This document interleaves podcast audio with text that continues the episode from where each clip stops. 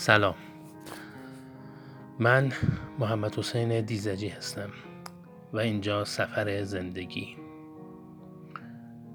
در سفر زندگی گاهی از تجربه هام میگم، گاهی از یادداشت ها و نوشته هام و گاهی از خاطراتم، از چیزهایی که دیدم و شنیدم و تجربه کردم.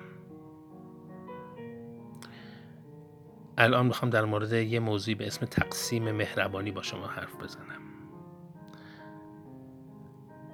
اطراف بیمارستان‌های بزرگ دولتی شهر که برید، خیلی وقتا آدم‌های مختلفی رو می‌بینید که اونجا نشستن یا با اضطراب دارن قدم میزنن به خاطر بیماری که داخل بیمارستان دارن. من این چیزی که میخوام براتون تعریف کنم مربوط به بیمارستان امام خمینی در انتهای بلواره کشاورز تهران هست.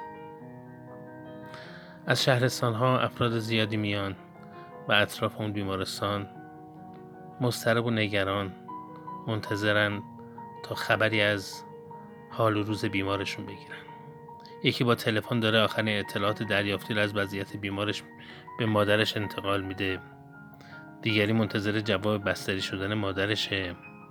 در بین گروه سوم که شاید حدود یا هفت هشت نفر بودن، دو نفر سر به میله ها گذاشته بودند و گریه میکردن چون پدرشون تصادف کرده بود و حالا خبر داده بودن مرگ مغزی شده.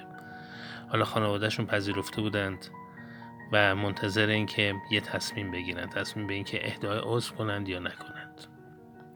ساعت کمی از ظهر گذشته بود که خانواده با یک خودروی سواری از راه رسیدند.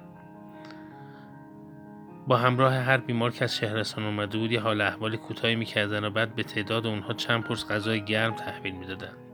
دعای خیری بود که از زبان اونها جاری می‌شد.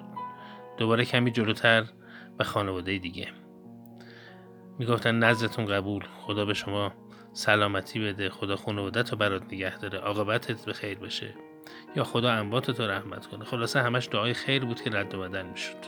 دعا پشت دعا با هر ظرف غذایی که به دستشون می‌رسید بر زبون جاری میکردم و من که تو حاشیه خیابون شاهد این صحنه ها بودم به مهربانی مردم نسبت به هم نوعاشون میاندیشیدم، به اینکه میشه گاهی اینطوری نذر کرد، میشه به جای خرید چند صد هزار تومان و بلکه میلیون ها تومان تاج گل برای یک مجلس ختم که ساعتی بیشتر هم عمر نداره سفارش غذا داد و اونا رو به دست مردم میرسوند که دست کم دیگه دغدغه تهیه غذا برای اون لحظه‌های اضطراب و نگرانی نداشته باشن. خوشحالی در نگاه اون کودک موج میزد وقتی کنار بیمارستان سر روی زانوی مادرش گذاشته بود و دیگه گرسنه نبود. اونا محتاج و نیازمند نیستن، اما با این همراهی زمان رو به خاطر اینکه دیگه در این شهر دنبال خرید غذا نمیرن به اونها میشه هدیه کرد. یه لحظه تأمل کنیم، یه وقتایی خودمون رو جای اونها بذاریم و خیلی خوب ما میتونیم از این طریق قدم‌های برداریم و دیگران رو خوشحال کنیم.